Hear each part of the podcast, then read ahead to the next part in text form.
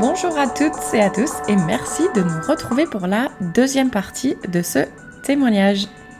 Et n'oublie pas de t'abonner à la chaîne FiExpat si tu ne souhaites rater aucun épisode. C'est gratuit et c'est disponible sur toutes les plateformes de podcast en un seul clic. Et donc c'est là que j'ai compris qu'en fait on n'avait pas du tout la même vision du dating que qu'en Angleterre ça marchait pas forcément comme en France. Et est-ce que tu penses que pendant ces mois là justement que lui il semble oublier de, son cerveau, est-ce que tu penses qu'il voyait ailleurs ou pas? Non, pas du tout. Ça c'est sûr. Enfin déjà je vais poser la question, mais je sais que pas du tout parce que en fait on était euh, entre guillemets très fusionnels, on était vraiment tout ensemble. Enfin genre euh, tous les soirs on les passait ensemble. Euh, donc pas du tout, pas du tout, pas du tout quoi. Et lui comme moi, vraiment vu personne à ce moment-là et, et, ouais, non, du coup, c'est, c'est pour ça que pour moi, c'était vraiment le point de départ de notre relation. Si effectivement, on avait chacun un petit peu papillonné, mais non, tu vois, ça n'aurait pas compté comme une relation pour moi, parce qu'encore une fois, je suis quelqu'un de, de très purement monogame, mais euh, mais ouais, non, on n'a pas du tout la même définition. En Angleterre, c'est pas vraiment comme en France, en fait. ben, moi, tu sais ce que, enfin, je vais, je vais aussi partager mon expérience à moi, mais en fait, ce que, bah là, il y a des petits mots qu'on a employés. Donc, par exemple, dating. Donc, euh, la définition, en gros, pour eux, du dating, c'est vraiment, euh, tu vas sortir boire un verre, etc. Tu peux même aller jusqu'à coucher ensemble. Mais en fait, tu peux avoir plusieurs dates en même temps. Parce qu'à partir du moment où justement t'as ce talk, comme tu l'as dit, euh, que vous avez eu au restaurant, et le temps que vous dites pas, ok, ben à partir d'aujourd'hui on est exclusif, donc euh, limite, j'ai l'impression que pour eux, cette conversation, c'est presque une demande en fiançailles, quoi. Mais totalement. Tu vois que en fait, j'ai compris, j'ai compris justement l'histoire du talk quand euh, donc dans la coloc à 11, si tu veux, il y avait deux colocs euh, peu après, peu temps après nous, peut-être je sais pas, quelques mois après nous. Il y a une nouvelle fille qui est, venue à la coloc et qui a commencé à fréquenter un des garçons. En fait, ils se sont, ils sont fréquentés pendant huit mois. Mais pareil, enfin, je veux dire, ils, agissaient comme un couple, vraiment littéralement. Euh, ils se présentaient leurs amis mutuels, ils allaient au resto ensemble, et, ça se voyait qu'ils étaient amoureux. Euh, vraiment pour moi, enfin c'était pour moi en tant que française, c'était un couple, tu vois. Mm-hmm. Et à chaque fois, ils étaient là, non non, we're not official. Et j'étais là, mais enfin les gars, vous êtes comme un couple. Enfin pourquoi pourquoi mettre un, un terme, on n'est pas en couple, on se fréquente, tu vois. ils disaient genre we're seeing each other. Et j'étais là, bah non, enfin vous êtes en couple, tu vois. Et c'est comme ça en parlant avec des collègues à moi au travail anglaise qui m'ont expliqué qu'en fait, en Angleterre, il y avait vraiment une conversation pour un peu acter, tu vois, bon, bah, voilà, maintenant, euh, on, est, euh, bah, on est officiel, quoi, genre, on, on voit personne d'autre, etc. Alors que nous, en France, on n'a pas, enfin, je trouve qu'on n'a pas du tout cette conversation-là. Et je me souviens une fois être au resto avec euh, mon mec et, lui dire, je comprends pas, je ne comprends pas pourquoi Rachel et Owen euh, se disent qu'ils, enfin, se disent pas en couple, en fait. C'est quoi la différence entre nous et eux? Genre, on a exactement le même style de vie, le même style de relation. Et euh, mon chéri m'avait dit un truc tellement chou, mais sans vouloir être chou, tu vois, m'a dit bah non, bah c'est que bah c'est nous on veut que notre relation elle dure toute la vie, tandis que bah eux euh, ils savent qu'il y aura une fin quoi. J'étais ah, ah ok. Donc je sais pas, eux ils voient peut-être la relation différemment que nous, alors que nous on commence une relation, ça nous engage pas, tu vois, genre on peut se séparer, je sais pas, deux semaines après, c'est pas un, big deal, quoi. Mhm. Non, et puis je pense aussi qu'en France, peut-être que on va le voir rapidement, c'est si ça matche pas, ben on arrête en fait, mais si ça match, bah ouais, on va continuer, on verra bien où ça nous mène. Mais du coup, ouais, moi, il m'est arrivé euh, une histoire, euh, bon, elle est pas similaire à la tienne parce que moi, je ne suis pas restée avec le mec en question, mais euh, mais j'étais pareil, un peu surprise, je comprenais pas, parce qu'en fait, ce qui s'est passé, c'est que moi, donc j'étais arrivée aux États-Unis. en janvier, j'ai dû intégrer mon département aux alentours de mars-avril. Et, euh, et, là, je vois ce mec, pareil, qui passe à côté de moi, de mon bureau, qui vient, il se présente, etc. Euh, et c'est marrant, il s'appelait pas Tom, mais il s'appelait Dom, donc à une lettre de différence. et, euh, et là, je me dis, waouh, waouh, tu sais, pareil que toi, là, tu dis, ouais. et puis tu sens qu'il va y avoir quelque chose, tu le sens. c'est fou, fait. Et vraiment, les, les énergies, genre le truc qui se passe, t'es là, mais c'est pas possible. Enfin, genre, je sais pas, l'univers me l'envoie à moi, ou enfin, peu importe euh, comment on voit les choses, mais tu ressens que quelque chose doit se passer entre tous les deux, quoi. C'est ça. Et moi, c'est très rare hein, que je vais aller euh, draguer, ou enfin, tu vois, c'est pas du tout mon genre. Euh. D'ailleurs, au Canada, pour information, c'est la femme qui va inviter un mec en date, etc. Moi, ça me met plutôt mal à l'aise. Mais là, lui, je me suis dit non, il faut pas, je peux pas le laisser passer en fait. Donc j'ai fait un peu, enfin, je vais pas proposer d'aller faire un film, mais je l'ai carrément invité à venir manger à la maison. Et euh, et puis ouais, on a très très rapidement couché ensemble, commencé à avoir une relation. nous, on travaillait ensemble, donc du coup au travail, il fallait vraiment que ça ne se sache pas parce que c'était pas vraiment autorisé. Mais bon, moi, il y avait certains collègues qui le savaient très bien parce que des collègues c'était des amis. Donc euh, en dehors du travail, ben, on se voyait tout le temps. Soit j'étais chez lui, soit il était chez moi. Euh, on faisait tout le temps des restos. En plus, il avait euh, un de ses meilleurs potes qui habitait près de chez lui. Donc on faisait tout le temps, tu sais, des dates à quatre. On allait au resto à quatre. Tu sais, il m'a fait découvrir mon premier match de hockey. il me prévoyait des week-ends, il louait des hôtels. Enfin, vraiment, ah. c'était ouais l'Eldorado. Tu vois, tu dis bon bah c'est cool. Désolée, je, je te pose une petite question, mais c'était pas c'est pas trop gênant après de le revoir au boulot parce que c'est vrai que c'est particulier quand tu dates quelqu'un et qu'après tu le vois dans un contexte totalement différent au travail. Ça te mettait pas mal à l'aise, t'arrivais à faire la part des choses Bah, quand on était ensemble, j'arrivais à faire la part des choses. Quand on était plus ensemble, là, par contre, ça a été beaucoup plus compliqué. mais euh, mais non, ouais, justement, c'était, euh, tu vois, c'était un peu, je pense, toi, avec tes colocs, tu sais, quand t'as la relation un peu cachée, c'est un peu plus, j'ai l'impression que c'est excitant, en fait. Mhm, Donc, euh, en plus, nous, c'était même poussé parce que je me souviens d'un soir où j'avais été dans, enfin, c'était un événement qui s'était organisé par euh, par des par euh, l'entreprise et lui, il était pas allé, mais moi, j'étais allée. Et, et je me souviens d'un des collègues qui m'avait dit, punaise, mais Kelly, je comprends pas parce que il est célibataire, t'es célibataire, vous allez, vous iriez trop bien ensemble. Est-ce que tu penses qu'il est gay? Il me demande. et moi, je me suis dit. C'est trop drôle parce que je vais finir ce repas et je vais aller le rejoindre. Et quand je l'ai rejoint, je lui ai raconté. Je fais Ah bah tu, crois, tu me crois ou pas, mais Mike il m'a demandé si t'étais gay. C'est énorme. donc euh, ouais non c'était euh, c'était vraiment euh, c'était drôle. Après donc on a passé tout l'été ensemble, septembre et octobre. Donc je passais le week-end chez lui et il jouait au foot à 17h. Donc il me dit ah bah viens me voir, t'es jamais venu me voir etc. Je dis bon bah ok. Et je monte dans sa voiture et et tu sais il y avait un peu de buée. Et là je vois un cœur sur le coin en haut à droite euh, du pare-brise. Et là, je me dis, c'est quoi ce cœur? Alors je le regarde, je lui dis, euh, c'est quoi ce cœur? Je me souviens pas d'avoir dessiné ça sur ta voiture en fait. Et il me dit, euh, non, non, c'est rien. Et moi, je savais que le week-end avant, il était retourné dans la région où ses parents habitent, où il y a également son ex avec qui il était depuis 5 ans. Donc déjà, tu sais, dans ta tête, tu commences à te faire des films. Et donc là, lui, il va jouer, il me donne son téléphone, il me dit, tiens, il y a pas de casier, est-ce que tu peux me garder mon téléphone?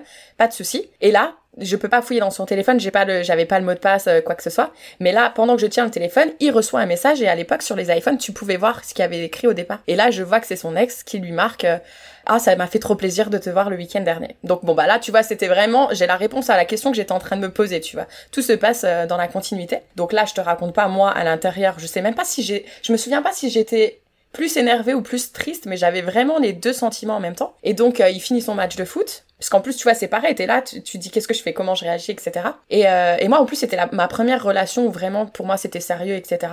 Mais surtout quand t'es loin de ta famille, j'ai l'impression que ton mec, il devient aussi même ton meilleur ami, il devient beaucoup, ça devient un pilier vraiment dans ton expatriation. Et, euh, et là, on monte dans la voiture, et lui, il le sent qu'il y a quelque chose qui cloche, tu vois, parce que je suis généralement euh, joviale, etc. Et là, il sent qu'il y a quelque chose qui va pas, il me dit, écoute, euh, je sens que ça va pas. Je lui dis, écoute, si ça te dérange pas, on va rentrer chez toi, et, et on en parlera chez toi.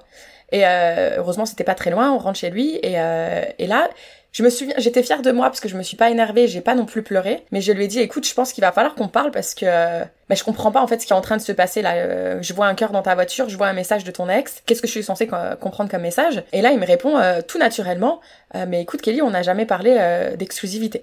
Alors je lui dis mais de quoi tu parles exclusivité Heureusement mon anglais à, ce moment-là était assez correct pour comprendre ce qu'il me dit et je me souviens on s'est tous les deux mis assis sur sur le sur son canapé et j'ai ouvert le PC et je lui ai dit, ok, laisse-moi regarder sur Google en fait ce que tu veux dire par exclusivité, parce que même si je comprends le sens du mot, je le comprends pas au sens du couple en fait. Et là, c'est là où il m'a expliqué en fait comment ça se passait là-haut, qu'ils peuvent voir d'autres personnes, etc.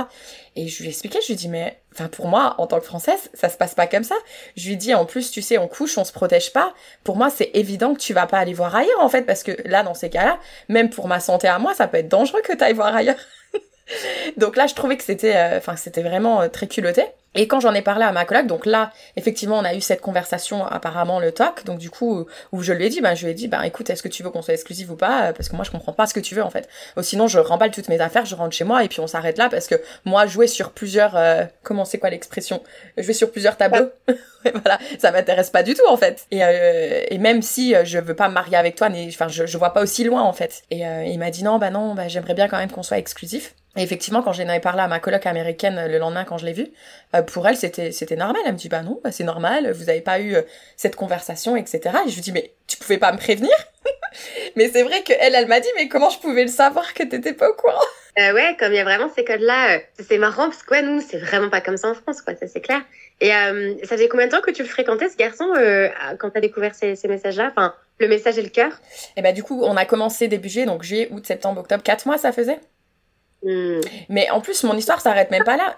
Elle s'arrête même pas là parce que même si là il a choisi l'exclusivité, c'est qu'après on a quand même été euh, en vacances ensemble. Et moi je sentais que tu vois, des, et des fois il allait dans euh, en week-end chez ses parents. Moi par contre il y avait pas, il me présentait, il m'avait jamais présenté à ses parents. Moi je l'avais jamais présenté au mien parce que de toute façon il parlait pas français, mes parents parlaient pas anglais donc je voyais pas non plus trop euh, l'intérêt. Et puis d'un côté j'aimais bien un peu garder ça pour privé, enfin privé. sauf que le jour où en avril, donc beaucoup plus tard, il me parle que euh, cette ex-là, elle veut venir le voir un week-end. Et moi, je lui dis, bah, pas de souci, mais bon, euh, je serai là, en fait, quoi. tu sais, t'as un appartement, une chambre, en plus, euh, j'espère être là, je, plus ça me dérange pas de la rencontrer. Et là, il me dit, ouais, mais non, bon, après, là, je pense que ça a été un connard, hein, honnêtement. parce que je sais pas trop où est-ce que il voyait notre relation aller. Mais pour lui, c'était vraiment, même j'avais l'impression que présenter à sa famille, c'était vraiment un big deal en fait. C'est, limite, là on va s'installer ensemble, on va se marier, on va faire des enfants. Alors que moi, c'est pas du tout ça la relation. Enfin, je vois pas ça une relation comme ça. Pour moi, si je veux apprendre à te découvrir, il faut aussi que je découvre tes parents. Mais ça veut pas dire qu'on va finir par se marier et vivre toute notre vie ensemble en fait. Donc ouais, voilà, je trouvais que c'était euh, c'était un sujet dont on parle pas souvent dans les podcasts, non plus dans l'expatriation euh, de nous femmes qui arrivons seules dans ces pays. C'est vrai. Et tu vois, je me dis, enfin c'est vraiment un bon sujet. Enfin, j'imagine, tu vois, les personnes euh, qui, euh, je sais pas, imagine une, Française qui va dater quelqu'un euh, en Indonésie, par exemple. C'est tellement, mais genre, tellement, tellement, tellement différent. Ça va être assez fou. Alors que c'est vrai que nous, bah, tu vois, un peu la culture occidentale, on pense que c'est un peu la même chose, finalement. Enfin, jamais j'aurais pensé que l'Angleterre, t'as juste la manche qui nous sépare de l'Angleterre, que, que ça fonctionne un peu comme ça. Et c'est vrai que j'avais entendu parler que aux États-Unis, c'est très c'est très codifié. Je crois que le premier baiser, c'est censé être après le quatrième date ou un truc comme ça. Enfin, je trouve ça fou, quoi. Alors qu'en France, enfin, tu fais ce que tu veux quand tu veux. Ça vient quand ça vient et t'as pas de pression de les codes, c'est ça, ça, ça, ça, ça. Euh, c'est assez, assez marrant quand même les différences. C'est ça. Et je me dis, c'est peut-être pour ça aussi qu'on est vu comme un pays romantique, surtout Paris. Parce que moi, un autre truc aussi, c'est que mes amis, c'est très rare, mes amis américains, euh, et même canadiens, je dirais, c'est très rare que je les vois s'embrasser ou se tenir la main. Enfin, tu vois qu'ils sont ensemble, de la façon dont ils se parlent, mais ils sont vraiment pas démonstratifs devant leurs amis, etc. Alors qu'en France, quand même, euh, je trouve qu'on se cache pas trop, quoi. Non, mais totalement, je me souviens une fois, euh, parce que moi, c'est pareil, enfin, ça me dérange pas les, démonstrations un peu en public, etc. Moi, c'est pareil, tu vois, enfin, genre, euh, alors je vais pas être là à faire non plus des, gros trucs de fou devant tout le monde, tu vois, mais faire un petit bisou comme ça, ou se prendre dans les bras devant d'autres gens, ça va pas me déranger. Et puis j'ai grandi dans une famille où mes parents le faisaient beaucoup devant moi, donc enfin pour moi c'est naturel, tu vois. Et mhm. comme tu l'as dit en France, c'est naturel. Et je me souviens une fois, je devais peut-être un peu trop coller euh, mon chéri euh, en public, je sais plus où on était, il y avait des, amis avec nous, etc. Et elle me dit, oh, I don't like PDA. J'étais là, quoi? PDA, ça veut dire quoi? Et en fait, euh, ça veut dire du coup Public Demonstration Attention.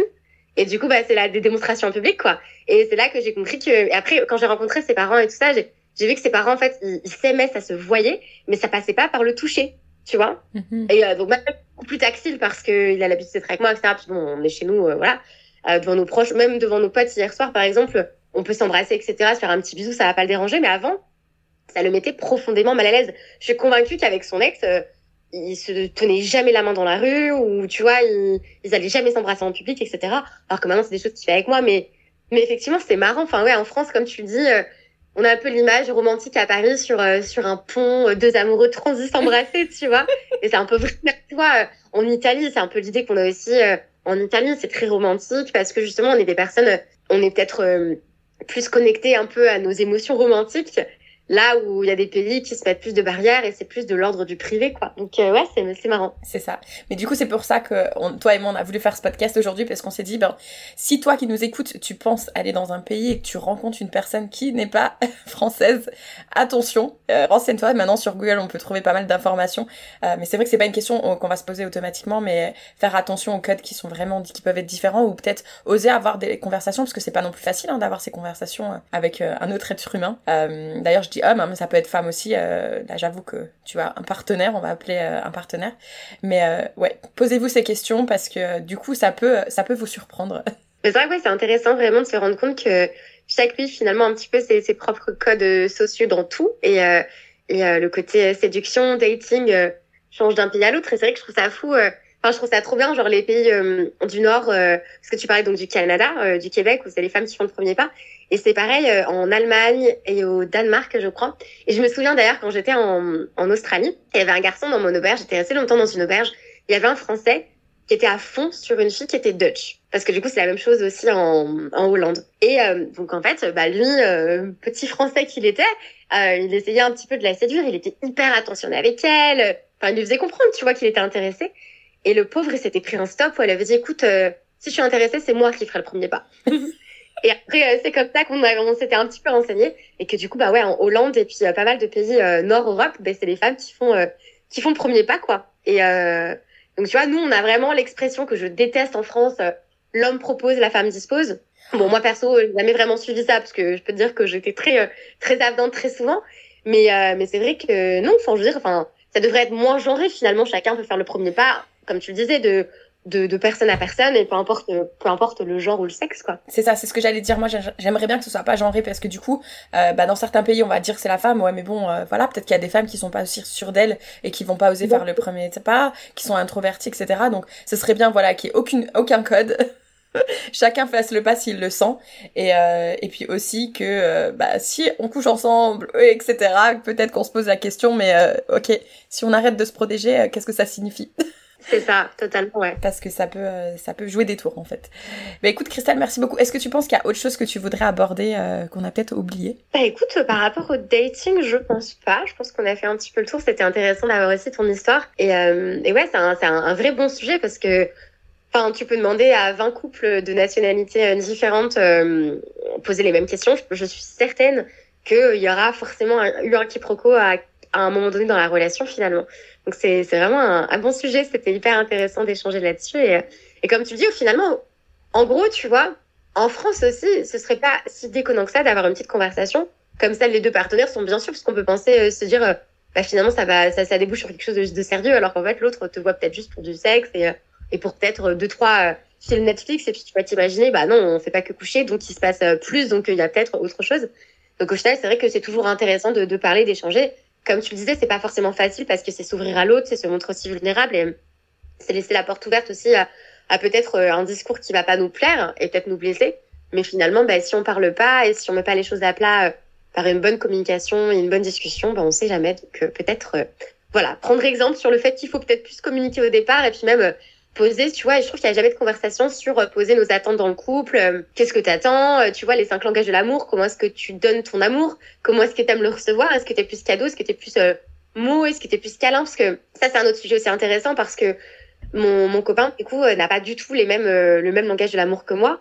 Il va, il va me rendre tout le temps des services. Genre, je peux être assise dans mon canapé, lui demander de me servir n'importe quoi toutes les cinq minutes.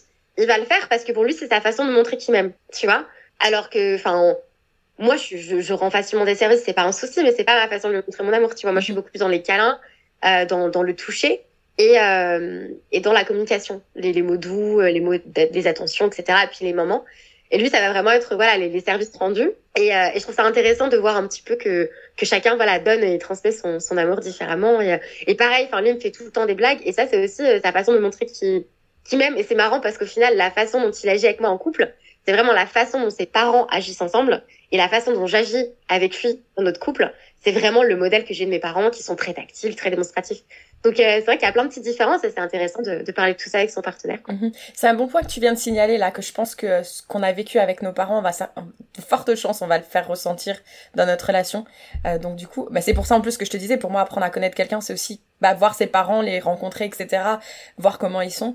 Et ouais, c'est très bien dit de il faut communiquer. C'est vrai qu'à l'école, on nous apprend à écrire le français, mais on nous apprend pas à communiquer ou à l'utiliser, à, utiliser sa belle langue, cette belle langue française. Et c'est bien dommage parce que c'est un outil tellement puissant euh, pour, pour oui. être épanoui, en fait.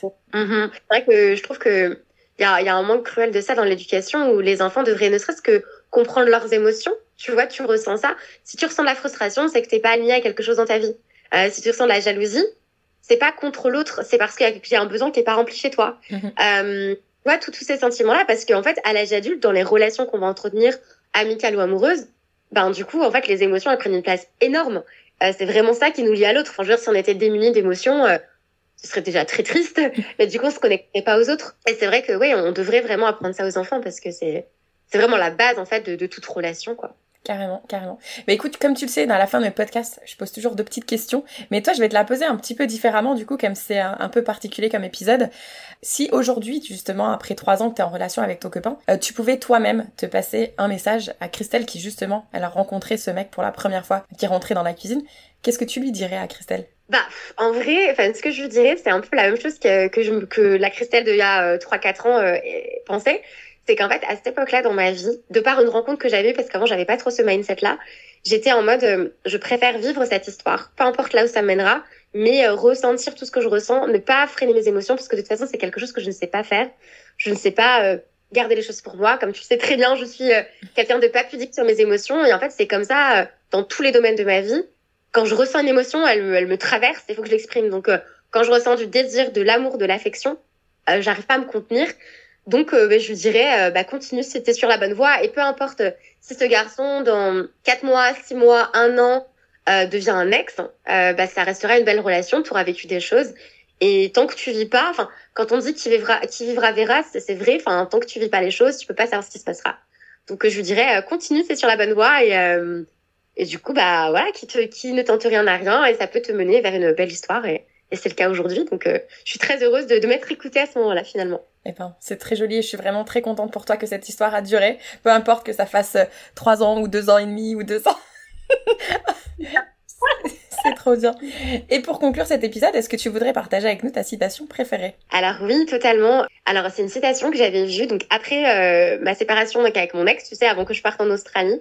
Et en fait, cette, euh, je venais de perdre mon grand-père en plus de ça. Et je suis tombée sur cette citation qui m'a énormément parlé. C'est on a deux vies. La seconde commence quand on réalise qu'on en a qu'une. Et là, je me suis dit, Christelle, parce qu'en fait, pareil, mon mindset, il a fait un switch pas possible parce que à ce moment-là de ma vie, j'étais là, oh, euh, t'as 26 ans, t'as rien fait de ta vie, euh, faut construire ta vie entre guillemets. Tu vois, les codes sociétaux étaient très impactants chez moi. J'ai jamais eu de pression de la part de ma famille, mais en fait, je me mettais moi-même la pression de par tes amis qui sont en couple, qui, qui pensent à, faire des projets, en tout cas des projets que je pensais être des projets d'adultes, tu vois. Et là, j'ai vraiment switché en me disant, mais t'as que 26 ans, t'as toute la vie devant toi, tu peux faire tout ce que tu veux. Là, c'est le point de départ de ta nouvelle vie. Et tu vas la rendre la plus épanouissante possible. Tu vas écouter tes rêves, tu vas écouter ta voix intérieure, tu vas écouter ce qui te fait vibrer. Si tu te retrouves dans une situation qui te déconvient, que ce soit amoureuse, professionnelle, que tu sois pas dans le bon pays, que tu as envie de découvrir autre chose, eh bien, tu quittes cette situation. T'as plus peur. Enfin, t'as as fait ça par le passé, t'as as vécu des ruptures amoureuses tu t'es relevé, euh, tu t'es relevé de toutes les petites épreuves que tu as vécues, euh, bah en fait, euh, keep going quoi. Trop inspirant. Et d'ailleurs, tu sais que c'est le titre d'un livre aussi. Ah, ok. Non, bah, tu vois, faut que je l'achète quand je rentre en France alors. Eh ben, écoute, il faut absolument parce que euh, il est incroyable et c'est justement exactement ce que tu viens d'expliquer. Euh, mais je, te, je t'en dirai pas plus, mais il va beaucoup te plaire. Mais c'est vrai que je trouve que on est tellement, je, je comprends pas le, la société dans laquelle on grandit qui va euh, nous faire déjà croire que les, les biens matériaux, c'est ce qui vont nous faire, nous, nous faire nous sentir rempli, épanoui, comblé. Euh, j'ai le mot en anglais, c'est pour ça que j'essaie de trouver le, le, le kiff en français. Mais alors qu'en fait, finalement, je pense que à la fin de notre vie, ça va être les expériences de vie, ça va être les rencontres, ça va être les émotions qu'on a ressenties, dont on va se souvenir. Ça va pas être, euh, j'en sais rien, la Rolex qu'on s'est acheté. Enfin, en tout cas, c'est pas ma vision des choses. Et je pense qu'au final, on, on nous met un leurre là. On est dans une société capitaliste qui nous cherche à, enfin, qui, qui nous pousse à consommer, à nous faire croire qu'en fait, le, le bonheur se trouve dans l'achat, dans les biens matériels. Alors qu'en vrai, je pense que le bonheur pour la majorité des personnes, c'est vraiment les expériences de vie. Et, euh, et c'est important de ne pas se mettre la pression. Le but d'une vie, c'est d'être heureux en fait. C'est pas d'avoir un château ou je ne sais quoi. Euh, voilà, n'importe quelle acquisition euh, matérielle, quoi. C'est d'être heureux et d'être aligné avec soi-même. Donc, voilà, faut être heureux. Et ce qui est dur, c'est qu'on nous a pas appris à nous demander qu'est-ce qui nous rend heureux. Je pense que là, la difficulté, parce que là, je pense qu'on s'en est, on s'en rend tous de plus en plus compte depuis Covid. Mais c'est une, c'est une question qui est pas facile à répondre. Hein. Qu'est-ce qui nous rend heureux? Mais euh, tout le monde devrait se poser la question. Je suis totalement d'accord avec toi. dans, dans une société qui nous fait croire qu'il n'y a qu'un chemin, alors qu'au final, il y a autant de chemins euh, possibles pour accéder au bonheur et à ce qui nous fait vibrer. Et c'est ça que, que j'aime dans le, dans, le, dans le podcast et dans les échanges que j'ai. Je pense que c'est pareil pour toi. C'est on se rend compte que chaque personne a des envies, des attentes différentes, des choses qui, qui les font vibrer. Et on est dans une société qui te, te fait croire que voilà, c'est l'autoroute du bonheur, alors qu'en fait, toutes les départementales, elles sont tellement intéressantes et il faut juste apprendre à se connecter à soi. Et je pense que c'est peut-être pour ça aussi que finalement, on nous apprend pas à nous connecter à nos émotions parce qu'en fait, si on se connectait trop à nos émotions, bah, suivant la société, tu ferais peut-être pas tant que ça, tu vois. Bref. On part sur de la philosophie, donc euh, je m'arrête là. Mais euh, c'était tellement non, mais t'as totalement raison. Encore merci beaucoup pour ton temps parce que je sais que tu t'es levé tôt. En plus, t'es un petit peu malade. Donc, merci beaucoup pour le temps euh, que tu m'as accordé à vouloir passer dans Expat. Et puis, de toute façon, hein, de toi et moi, on va essayer de se rencontrer très prochainement quelque part en Amérique du Sud. Je l'espère. Bah, écoute, merci mille fois. Ça m'a fait tellement, tellement, tellement plaisir d'échanger avec toi. Et, euh, et ouais, j'ai hâte d'écouter tes prochains épisodes et euh, j'espère de tout cœur qu'on pourra réussir à se voir en, en vrai. Vraiment, ce serait génial. C'est clair. Plaisir partagé. À très vite. À très vite. Bisous. Merci de nous avoir écoutés jusqu'au bout. Si cet épisode t'a plu, surtout, n'hésite pas à nous laisser 5 étoiles. À très vite.